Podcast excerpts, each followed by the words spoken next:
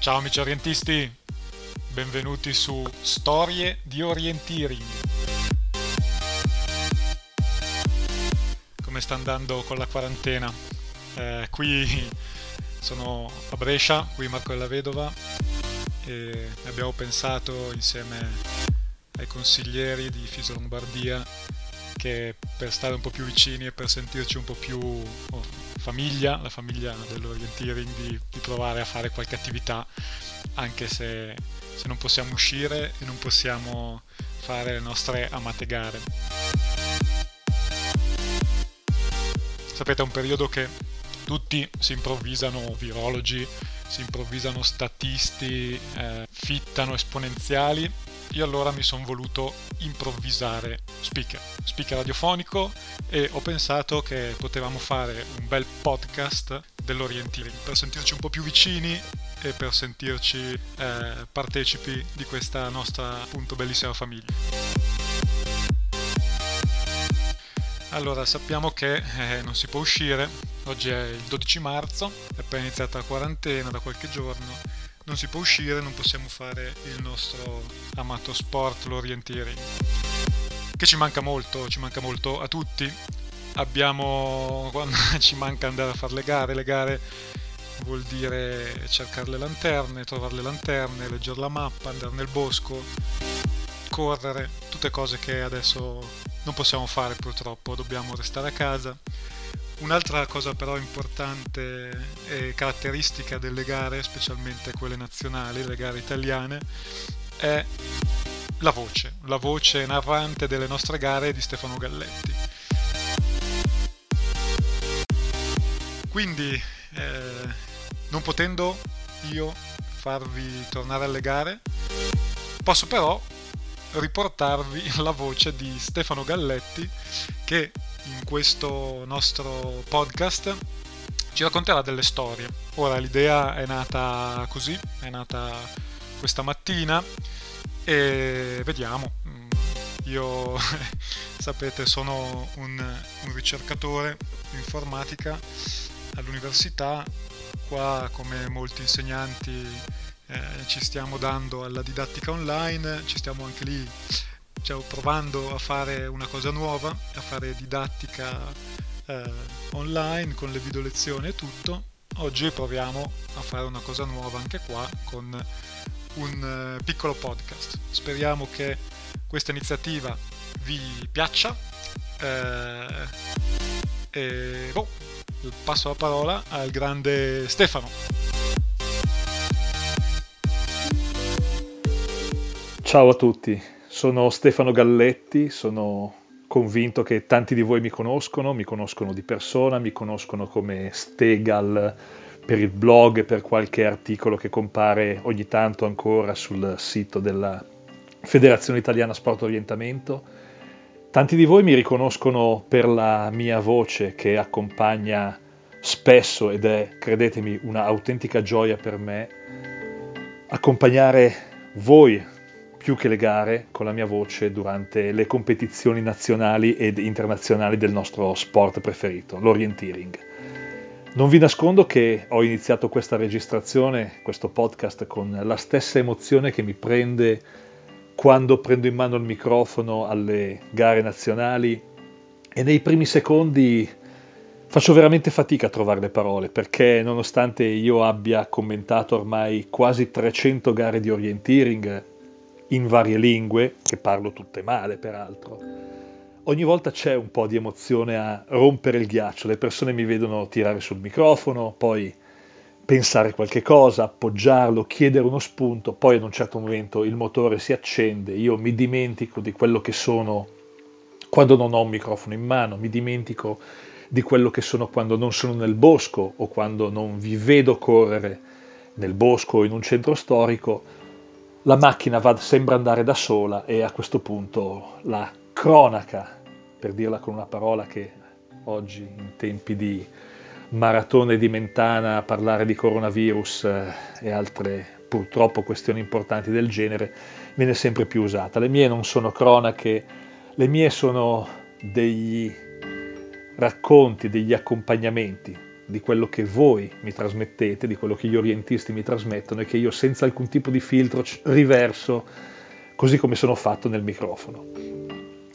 Questa prima storia, prima perché magari ce ne saranno delle altre, lo spero per me perché è davvero avvincente questo, questo, questa sfida che Marco della Vedova mi ha lanciato, grazie a lui e grazie ai consiglieri del Comitato regionale lombardo. Eh, raccolgo questa sfida e la prima storia che voglio raccontare, a cui spero ne seguiranno delle altre, è la storia di come ho cominciato, non a raccontare storie, ma a praticare il nostro sport, l'orienteering. È una storia che è cominciata molto lentamente nel corso della mia vita, ormai sono arrivato a quasi 53 anni, ma che poi ha avuto una sorta di dirompenza proprio nella mia vita perché ormai io mi definisco un eh, orientista prestato alla banca, un orientista prestato alle attività comuni, un orientista. Il mio motto preferito quando faccio le cronache è che la vita in fondo è una metafora dell'orienteering. Credo di averlo detto la prima volta alla partenza della prima Nighthawk mentre le staffette correvano in notturna attorno a Passocò e questa frase si sente benissimo nel, nella registrazione disponibile su YouTube di quell'evento, è venuta così, è venuta proprio così, orienteering, non orienteering come metafora della vita, ma vita come metafora dell'orienteering, è una cosa che uso tante volte anche nel quotidiano quando devo descrivere qualche concetto sul lavoro e per me c'è stato un giorno in particolare che è stato una specie di sliding door, perché avrei potuto scegliere di non andare a fare una certa gara, di quello che poi ho scoperto essere orienteering, e avrei potuto restare a letto. E mi chiedo, ancora pochi giorni fa, con una carissima amica, discutevo di questa cosa e mi chiedevo chissà che cosa sarebbe successo se io quel giorno avessi deciso di rimanere a letto a dormire anziché alzarmi presto all'alba. Questa persona carissima mi ha detto, mi ha confortato dicendomi tranquillo, l'orienteering sarebbe entrato comunque nella tua vita. Quindi una sorta di sliding door che avrei potuto recuperare in un secondo momento, ma vorrei lasciare spazio al racconto. Il mio racconto comincia quando avevo 16-17 anni, cosa facevo a quell'età d'estate? La passavo tutti i giorni, mattina e pomeriggio, poi non è un mistero il fatto che a basket abbia raggiunto dei, io abbia raggiunto dei livelli che nel, nell'orienteering non ho sicuramente raggiunto, comunque mattina e pomeriggio al campo di basket, 16-17 anni, estate, giornata soleggiata, tranquilla, e lì con gli amici ci passavamo le ore a sfidarci a basket, qualche volta a calcetto, altri sport, veniva a vederci qualche ragazza, cercavamo di impressionare le ragazze con una, una gara improvvisata delle schiacciate, c'era una panchina vicino al campo di basket, se qualcuno ha occasione di passarci c'è ancora il campo di basket, stavolta recintato e quella panchina, chissà se un giorno o l'altro me lo dedicheranno, credo di averci consumato tante suole delle scarpe su quel campo di basket in cemento. Comunque, 16-17 anni, siamo lì che giochiamo e, come tutti i pomeriggi, nulla viene a disturbare la nostra quiete, il tump, tump, tump, stump sul ferro del pallone, no, a un certo momento arrivano un gruppo di ragazzi con un adulto. Si avvicinano al campo, beh, il campo è nostro, non è che abbiamo certo intenzione di dividerlo con qualcun altro, no, non avevano nessuna intenzione di invaderlo, avevano tutti quanti un oggetto in mano, qualcuno aveva una cordicella appesa al collo, c'era questo adulto, si è messo sulla panchina, ha cominciato a tirare fuori dei fogli di carta, bene, a un certo momento vediamo questo adulto che con una certa cadenza passa un foglio di carta ad uno di questi ragazzi, i ragazzi erano veramente giovani, e noi li vediamo sparire nel bosco circostante, li vediamo sparire in tutte le direzioni possibili Beh, di sicuro non era una gara di corsa, questi partivano cadenzati, passavano uno, due, tre minuti dalla partenza del ragazzo o della ragazza che era nella seconda, terza posizione in questa fila di giovani. Riconoscete qualcosa? Uno, due, tre minuti, un oggetto che viene lasciato al partecipante, credo proprio di sì, che state riconoscendo una caratteristica fondamentale del nostro sport. Comunque, torniamo lì. Insomma, diciamo che il tum tum tum del pallone che rimbalza comincia ad essere sostituito da una certa curiosità. Che cosa stanno facendo questi? Che cosa diavolo sono venuti a fare? Corrono, sì, va bene, ma corrono in tutte le direzioni. Non ce ne saranno stati due, non ci sono stati due che sono partiti nella stessa direzione. Ma che cavolo stanno facendo? Allora andiamo a vedere l'adulto è rimasto da solo, o meglio da sola, perché poi vi dirò anche il nome di chi era questa persona, ma eh, ho dovuto scoprirlo poi col tempo, ci spiega che quei ragazzi e quelle ragazze stanno facendo una, un altro sport che si chiama orientamento, orienteering, e che quei fogli di carta che prendono in mano prima di cominciare a correre non sono altro che una mappa del bosco circostante e ci fa vedere una mappa Beh, insomma, la mappa è molto dettagliata, sicuramente. Riusciamo addirittura ad identificare il campetto di basket, fantastico. Certo che ci scappa da ridere. Allora, io sono cresciuto in quel bosco. L'adulto mi dice che c'è un percorso, ma ci sembra tanto una caccia al tesoro, però bah, stiamo lì ad ascoltare. E l'adulto ci spiega che questi ragazzi su un certo percorso devono andare, per esempio, una collinetta, una specifica collinetta proprio dietro il vecchio acquedotto di Corrido. No, scusa, aspetta un attimo, give me a break. Ma stiamo scherzando? Cioè, io ho bisogno di una mappa per andare alla collinetta dietro all'acquedotto di Corrido. Ascolta me, io in quel bosco ci vado a giocare da quando sono bambino, pure di notte, senza luci, cioè so ritrovare quella collinetta anche adesso a occhi bendati e loro hanno bisogno di una mappa. Ma insomma, sembra un po' strano. Che cosa cavolo era quello sport? Poi sì, il percorso prosegue, vanno a cercare una radura che dà sui laghi, radura notissima, tutti quanti noi ci crescevano le finferle, non, non avevamo veramente problemi. No, non poteva essere uno sport e nel giro di qualche minuto siamo tornati tutti quanti a giocare pallacanestro, a calcetto. Questo non me lo ricordo, onestamente.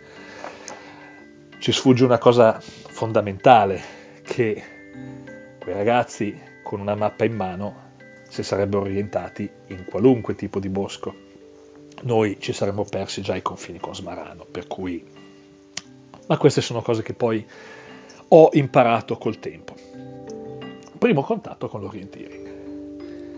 Passa qualche anno, questo episodio accade più o meno ad inizio anni 80, prima metà degli anni 80. Secondo episodio, sono a Corredo, guarda caso, un giorno sono nel bosco, sto cercando fragole, non funghi, raggiungo una parte del bosco dove c'è una vecchia sorgente dove proprio zampellava l'acqua e da lì c'era un piccolo ruscelletto che correva lungo un pendio poco accentuato e ad un certo momento nel silenzio, mentre sto cercando di trovare quei puntini rossi che identificano le fragole, vedo arrivare da direzioni diverse tre persone, sono vestite con delle tute multicolori inguardabili, arrivano alla sorgente, c'è un oggetto molto strano, un paletto, qualcosa, c'è un, un telo bianco e arancione, due triangoli, uno bianco e uno arancione.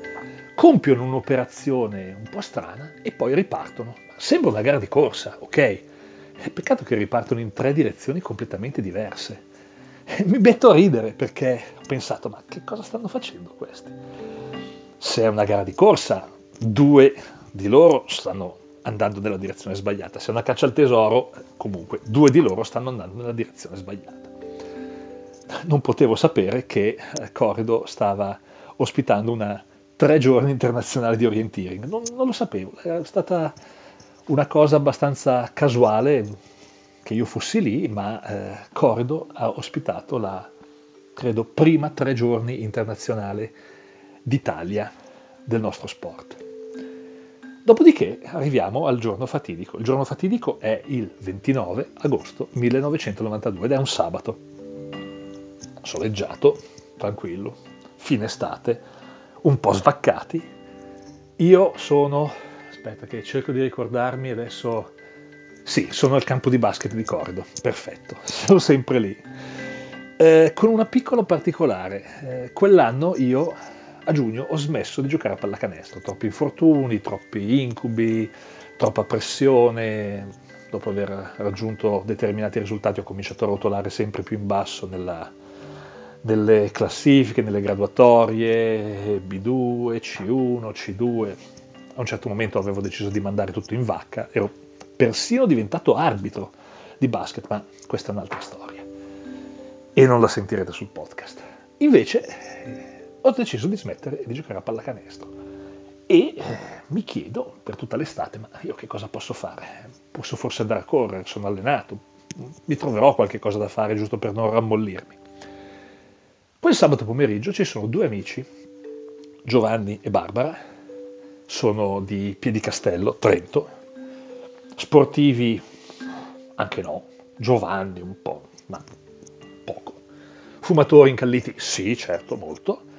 E mi dicono che da qualche mese, su, su suggerimento di una signora che avevano conosciuto proprio a Piedicastello, avevano cominciato a fare delle gare di uno sport che si chiamava corsa d'orientamento. Io non ho collegato subito l'episodio avvenuto qualche anno prima nel bosco di Cordo, non ho collegato neppure l'episodio avvenuto molti anni prima di, quel, di quei ragazzi che erano venuti ad allenarsi al campetto di basket e mi dicono vuoi venire con noi? Domani andiamo a Ronzone, c'è una gara.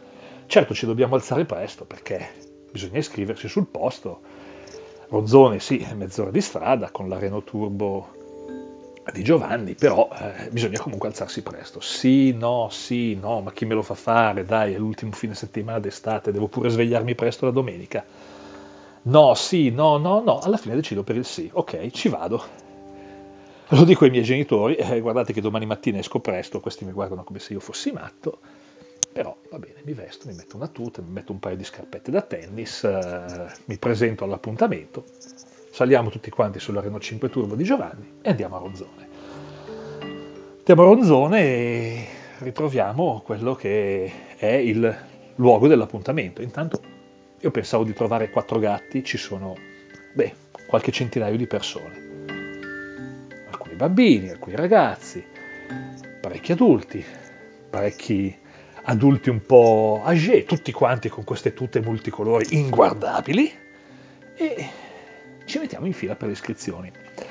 Non siamo stati in realtà molto puntuali, Giovanni e Barbara lavoravano già, io ero all'università, loro erano abituati la domenica a svegliarsi un po' tardi, per cui arriviamo che il banchetto delle iscrizioni sta proprio chiudendo.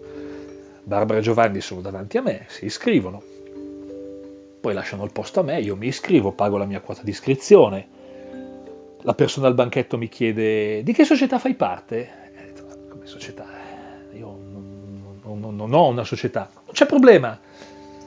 Arrivano Giovanni e Barbara, ti iscriviamo con questa società. Eh, più volte ho raccontato, ho fatto una domanda agli amici, ma Domanda proprio da chi vuole essere milionario. Per quale società sportiva Stefano Galletti ha fatto la sua prima gara di orienteering? È stata l'unica gara che ho fatto sotto l'egida di quella società sportiva, che è una società sportiva veramente molto forte, molto qualificata, ha avuto fior di campioni italiani, esiste tuttora, diciamo che ve lo racconto alla fine se non lo sapete. Comunque mi iscrivo, mi dicono che parteciperò alla gara nella categoria esordienti e che sarò inserito in una griglia di partenza e però sono l'ultimo a partire e i miei amici Giovanni e Barbara partiranno prima di me sei minuti prima perché insomma in questo sport eh, bisogna lasciare un po' di tempo al concorrente che parte prima di te perché questo si possa allontanare nel bosco mi danno sei minuti di distacco e sono l'ultimo della griglia di partenza va bene La cosa brutta è che la griglia di partenza è molto lunga e che quindi arrivato lì alle 9 del mattino io devo aspettare le 11 e mezza per partire. Però, vabbè, cosa non si fa per passare una domenica diversa dalle altre. Finalmente arriva il mio orario di partenza. Ho ricevuto delle istruzioni veramente sommarie sulla mappa, sui colori, sulla bussola, come fare, come cercare il nord.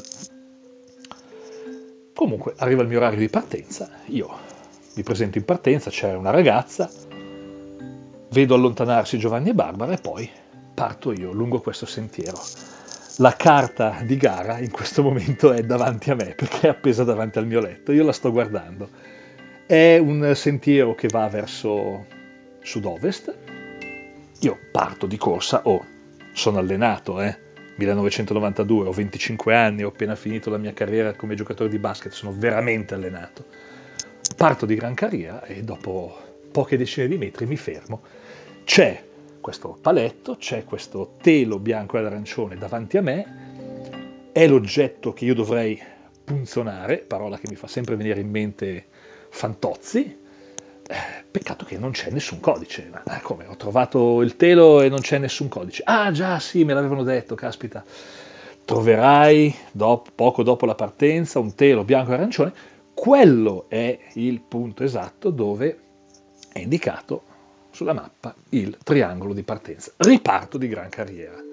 A tutta la velocità che posso. Faccio, lo, lo posso calcolare adesso qui sulla mappa, sì, saranno dai, 300 metri, 250 metri, arriva un grosso bivio di sentieri, nettissimo, e all'incrocio c'è un telo.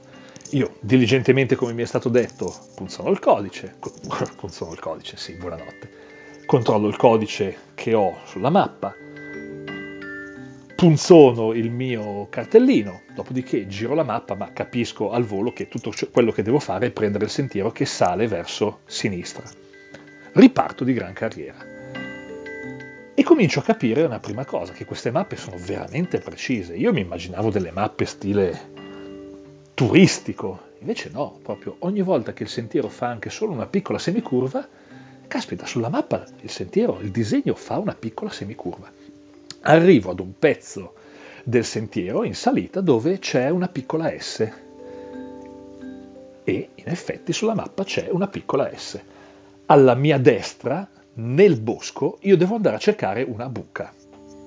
Attenzione, percorso esordienti, prima gara, secondo punto di controllo, devo andare a cercare una buca nel bosco. Il livello delle gare esordienti a quell'epoca non era esattamente il livello delle gare esordienti di oggi, ma lasciamo perdere. Cerco di orientare la mappa come mi era stato spiegato sommariamente, entro nel bosco immaginandomi che cosa possa essere questa buca, ma sarà grande 10 metri, sarà un cratere, sarà una buca scavata con una paletta, non lo so, entro, ovviamente la manco, finisco lungo, frase che avrei poi imparato ad utilizzare chissà quante volte in seguito, e approdo eh, sul sentiero che correva parallelo a quello che avevo appena lasciato. Ok, devo tornare indietro. Torno indietro e ovviamente manco la buca di nuovo. Cerco di capire, una volta che sono arrivato di nuovo sul sentiero che, da cui ero partito, dove sono, mi riporto su questa zona del sentiero a forma di S, rioriento la mappa, torno nel bosco, manco di nuovo la buca, faccio un quarto passaggio, tornando indietro, finalmente trovo una buca di notevoli dimensioni anche, come ho fatto a mancarla, vabbè ma le manco ancora adesso le buche, e punzono, scendo nella buca, punzono, torno indietro esattamente dallo stesso punto da cui ero partito e riparto. Riparto e proseguo lungo il sentiero, arrivo a un bivio, devo prendere verso sinistra, non sto più guardando la carta di gara in questo momento, so esattamente di aver preso quel bivio verso sinistra e poche decine di metri più avanti, in una radura, in uno spazio aperto, trovo il mio terzo punto di controllo. Sono al settimo cielo. Mi sono già dimenticato del fatto di aver fatto quattro passaggi nel bosco per trovare quella buca. Io sto trovando i punti uno dopo l'altro questo è il mio sport. Beh, Giovanni e Barbara probabilmente sono poco davanti a me. Loro non corrono, loro non sono allenati, io sì, chissà che faccia fanno appena li vado a raggiungere e superare. Già mi vedo lanciato verso risultati, beh, almeno in quella gara, spero soddisfacenti. Quarto punto di controllo, canaletta. Ah, cos'è una canaletta? Ma questo mica me lo hanno spiegato. Non ne ho la più pallida idea. Io immagino che possa essere uno di quei uno di quei ruscelli artificiali come a Corrido c'è il celeberrimo Viale dei Sogni, un ruscelletto artificiale scavato della larghezza di circa mezzo metro, 60 centimetri, con l'acqua che ci corre dentro, con le barchette fatte di corteccia o di carta da farci navigare dentro, comunque qualche cosa di costruito dall'uomo. Però non ho un sentiero che mi porta nella zona del quarto punto di controllo, è tutto bosco. Percorso esordienti del 1992. Cerco di orientare la cartina, cerco di usare la bussola, non capisco bene quanta distanza ho fatto, la canaletta sta, adesso ho avuto bisogno della carta, a circa 400 metri di distanza, non so neanche se riuscirei a trovarla al primo colpo adesso, dopo 28 anni di orienteering. Comunque, decisamente la manco. Ad un certo momento butto l'occhio giù nella valle e vedo che c'è un telo bianco e arancione che sta vicino a nulla che possa essere definito una canaletta. Però io ci vado, lo vedo, ci vado. Corro lì, controllo il codice, eh, non è il mio codice. E dove sono capitato? Boh. Guardo attorno a me, non ho un solo punto di riferimento e come diavolo potevo avere un punto di riferimento nel 1992. Resto lì un paio di minuti ad aspettare e finalmente arriva qualcuno, oh, arriva qualcuno e sta correndo come se avesse il diavolo alle calcagna. Io non so chi fosse, col senno di poi potrei pensare che si tratta di Pierpaolo Corona, non sono molto fisionomista, non vorrei dare a Pierpaolo Corona che è un amico una responsabilità che non gli compete, magari non era neanche lui, magari non era neanche a quella gara, anche se era il campionato trentino individuale. Comunque, vedo arrivare questo atleta a tutta velocità, provo, mi ero spostato qualche metro a avvicinarmi facendogli vedere la mappa questo ha già punzonato ed è partito come una scheggia in un'altra direzione. Ok, ho capito, devo fare da solo. Mi allontano da quel punto, mi allontano ovviamente nella direzione sbagliata. Ad un certo momento sbuco su un pendio e vedo nella parte di bosco sottostante che ci sono degli uomini, con le asce che stanno lavorando su degli alberi, stanno facendo probabilmente le sorti di legna. La mia testa, bacata, io penso, beh, staranno costruendo la canaletta. Oh, quante volte andando nel bosco ci siamo convinti che la carta era sbagliata e noi eravamo nel giusto, che la radura che dovevamo trovare eh, non c'era, eravamo nel fitto del bosco, ma noi dovevamo cercare una radura proprio lì. Insomma, mi sono convinto che quelli stavano facendo la canaletta, la stavano costruendo in quel momento. Corro giù per il bosco, piombo in mezzo a queste persone che stanno lavorando di ascia, che mi guardano come se io fossi matto, e lo ero. Di canaletta neanche l'ombra, di teli bianchi e arancioni neanche l'ombra. Dove sono capitato?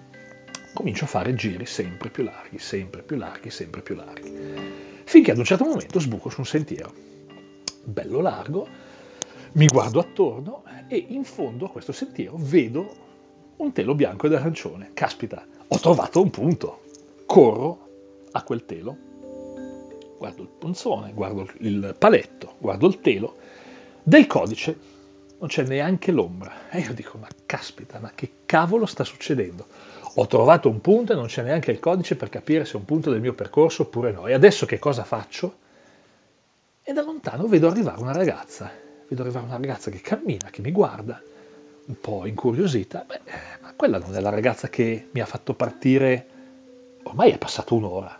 E lei mi guarda con la stessa faccia, ma quello non è l'ultimo che ho fatto partire ormai un'ora fa? Era venuta a raccogliere i punti, era arrivata al al punto K, al triangolo di partenza. Ero, ero, tornato lì, ero tornato in partenza senza assolutamente rendermene conto. Lei me lo spiega, mi fa vedere dove sono arrivato, io a questo punto dico, vabbè, capito che questo sport non fa per me, questo gioco non fa per me, mi sono perso, sono un cretino, mi ritiro.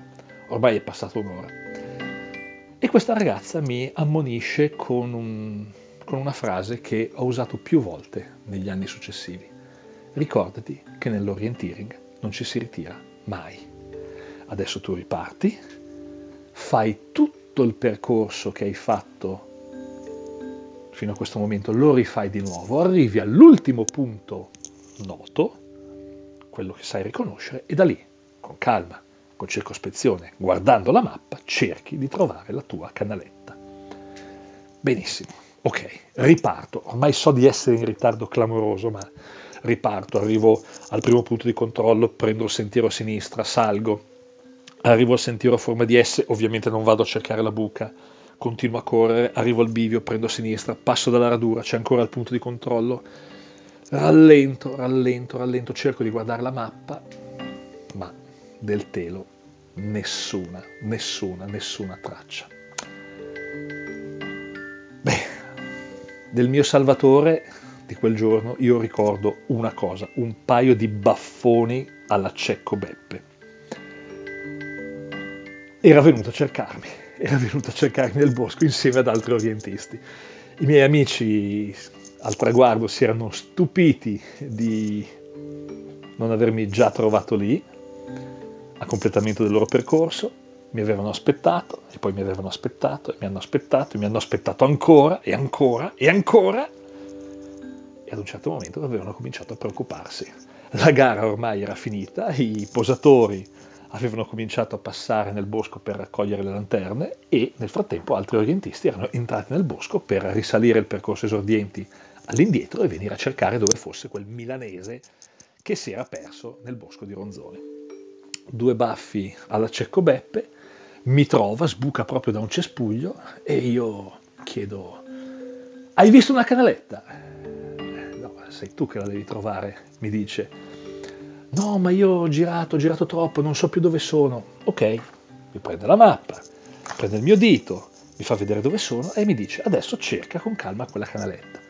Sicuro non l'avrei mai trovata se ad un certo momento lui non mi ci avesse letteralmente accompagnato per un braccio fin sopra al telo.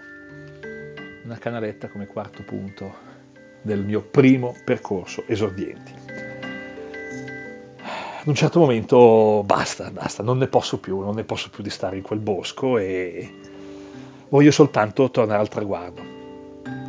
Il baffone mi fa fare comunque il quinto e sesto punto di controllo e poi ad un certo momento io vedo comparire in lontananza il campo sportivo che sta sopra Ronzone dove c'era il rettilineo di arrivo, sono talmente stanco, sono talmente deluso, mi vergogno, no, sicuramente questo sport non fa per me, poi cosa sono queste canalette, queste radure, queste buche nel bosco grandi come crateri, no, no, no, no, no.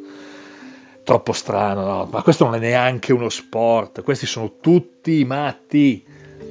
E lo seguo fino, fino al traguardo. E insomma il soccorso alpino viene avvisato che non è il caso di far partire gli elicotteri, io vedo delle facce stravolte, quelle dei miei amici che ormai erano convinti di dover riportare a casa la mia salma. E ovviamente sono ultimo, sono ultimissimo, cosa che si ripeterà poi molto spesso, e a grande distanza dai miei amici.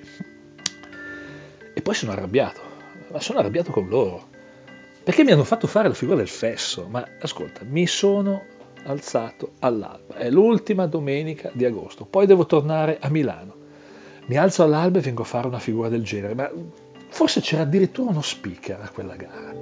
C'era addirittura uno speaker che deve aver detto durante le premiazioni, ecco finalmente anche l'ultimo concorrente giunge al traguardo ve lo giuro non lo ripeterò mai come speaker una cosa del genere perché mi fa venire in mente soltanto la mia prima gara di orienteering. Sono stanco, sono avvilito, ho una sete atomica e gli amici di Giovanni e Barbara che eh, li avevano portati, erano stati loro il, la causa prima non causata del loro avvicinamento all'orienteering, mi allungano un bel bicchierozzo con un liquido scuro fa un po' di bollicine, io ho una tale sete, dico, ah, un bel bicchiere di Coca-Cola. Prendo il bicchiere e me lo trangugio tutto di un colpo. È solo che non era Coca-Cola, non era proprio Coca-Cola, era scura, era frizzante, era una bevanda, solo che a un certo momento vedo subito che comincia a girare tutto attorno. No, ma qualcuno oltre a spiegarmi che cos'era una canaletta, oltre a spiegarmi che cos'era una buca, non poteva anche spiegarmi che Carlo Dorigati e Ivana Zotta, perché sono loro le persone che avevano portato Giovanni e Barbara all'orienteering ed era la loro la squadra per la quale ho gareggiato nella mia prima competizione. Insomma, qualcuno non poteva spiegarmi che erano anche dei produttori di un ottimo vino. Io sono pure astemio, insomma, l'ho buttato giù tutto d'un fiato e ad un certo momento, prima di crollare, ho urlato: No, l'orienteering con me ha chiuso. Seguono sette punti esclamativi e mi sono seduto sotto una pianta a pensare alle mie sventure. Poi sì, mi hanno riportato a casa, hanno raccontato di come l'orienteering mezzo corona non avesse fatto proprio un grosso acquisto con me io non so se quella classifica è stata segretata, non l'ho mai più vista, forse è finita in qualche cassetto della, della presidenza dell'Orientieri Mezzocorona perché non si vede che qualcuno della, di quella meravigliosa società sia arrivato ultimo. Però io già mentre tornavo a casa, no, questa cosa non mi andava giù. Il vino si era andato giù, ma questa cosa proprio non mi andava giù. Io cercavo la mia vendetta. In qualche modo l'avrei avuta. No, non volevo darmi per vinto e volevo far vedere proprio ai miei amici Giovanni e Barbara che avrei fatto vedere loro di che cosa ero capace. E mi sono detto sì, sì, sì, io ho chiuso con l'orienteering, certo, ho chiuso con gli esordienti, ma io mi ripresenterò ad una gara e l'occasione è capitata proprio quell'autunno perché ai laghi di Lamar c'è stata la finale di Coppa Italia e mi sono iscritto ai laghi di Lamar, però mi sono iscritto in HC, in categoria, perché no, con gli esordienti proprio non volevo avere più nulla a che fare. Mi sono iscritto, mi sono perso e durante le premiazioni, prima del discorso del presidente eh, della Federazione Italiana Sport Orientamento, che era, se non vado errato, l'onorevole Fronza Crepaz, c'è stata una persona che con un certo piglio un certo vigore ha preso la parola per eh, dire a tutti gli orientisti di ascoltare in silenzio questo discorso. Era proprio la persona che io avevo visto quando avevo 16 anni al campo sportivo di Cordo. Questa persona era Edi Cavini della società di orienteering eh, Cordos Marnos Fruz. E lì il cerchio si è un po' chiuso. Quindi, lasciando tutti quanti esterrefatti, credo Carlo e Ivana in primis, sono tornato alle gare ai laghi di Lamar, mi sono perso, non ho trovato gli avvallamenti, non ho trovato tutti i punti di controllo, sono finito in categoria e poi da lì ho continuato, ho continuato con le mie stagioni in HC, in HB, sono diventato HA, Adesso sto gareggiando in Elite, ma semplicemente perché in Elite fanno entrare tutti, ho vinto le mie gare, ho vinto le mie medaglie, insomma, il resto della storia un po' per sommi capi la conoscete. Io ho aspettato anni per tornare sul luogo del misfatto, nel bosco di Ronzone. Non ci ho più gareggiato per dieci anni, fino al 2002. Probabilmente era un altro campionato trentino, forse sulla media distanza. Stesso ritrovo, stessa carta, ma quel giorno io sono entrato nel bosco che era una bestia. Avevo una faccia cattiva e determinata come penso poche volte mi, sia visto, mi si sia visto nel bosco e forse qualcuno si sarà chiesto il perché. È che io pensavo, voglio quella canaletta, datemi quella canaletta. Io quel giorno sono arrivato secondo in quel bosco. Ho fatto una gara bellissima, non ho vinto, ma quel secondo posto credetemi mi basta. Eh, sì, la vendetta è un piatto che si gusta freddo, il mio era diventato ormai completamente gelato, probabilmente anche marcio, ma me lo sono gustato eh, benissimo. E questa è stata la storia del mio inizio. Eh, credo che quella slide indoor, quel sabato 29 agosto 1992, si sia aperta verso un mondo fantastico, ma a parte le considerazioni più o meno filosofiche, io credo che questa storia abbia sempre insegnato a me una morale. La morale è questa, quando portate un esordiente alla prima gara, per favore abbiate pietà di lui o di lei. Non fatelo partire in fondo alla griglia da solo, non mettetegli in mano cose strane alla fine della gara perché potrebbe bersi qualsiasi cosa, soprattutto, soprattutto una cosa, spiegategli cos'è una canaletta. Lui o lei non sapranno il motivo, voi lo sapete, voi lo sapete, spiegategli che cos'è una canaletta. È un racconto che io ho dedicato alle, alle nostre mamme, questo. Eh, quella domenica le nostre mamme hanno visto tornare i loro eroi, diciamo qualcuno più avvilito di qualcun altro, ma comunque in buona salute. La mia mamma non ha capito bene l'avventura a cui ero andato incontro, quello che avevo passato si è poi rifatta con tutte le avventure degli anni successivi. La mamma di Barbara si è fatta un sacco di risate, la mamma di Giovanni, che è mancata pochi anni dopo questa avventura, ha rimproverato il mio amico perché mi aveva portato nel pericolo. Io che ero stato suo testimone di nozze. Poi in tutti gli anni successivi si è sempre ricordata di chiedermi ma fai ancora orientieri, ma come vanno le tue gare? Si stupiva di sentire che io continuavo ad andare a fare le gare e che i miei risultati, insomma, in qualche modo erano anche migliorati. Un'altra cosa di cui vi dovete sempre ricordare, non soltanto delle canalette, ma di raccontare sempre alle vostre mamme di come sono andate le vostre gare. Credetemi, è un'esperienza che è impagabile. Ciao a tutti.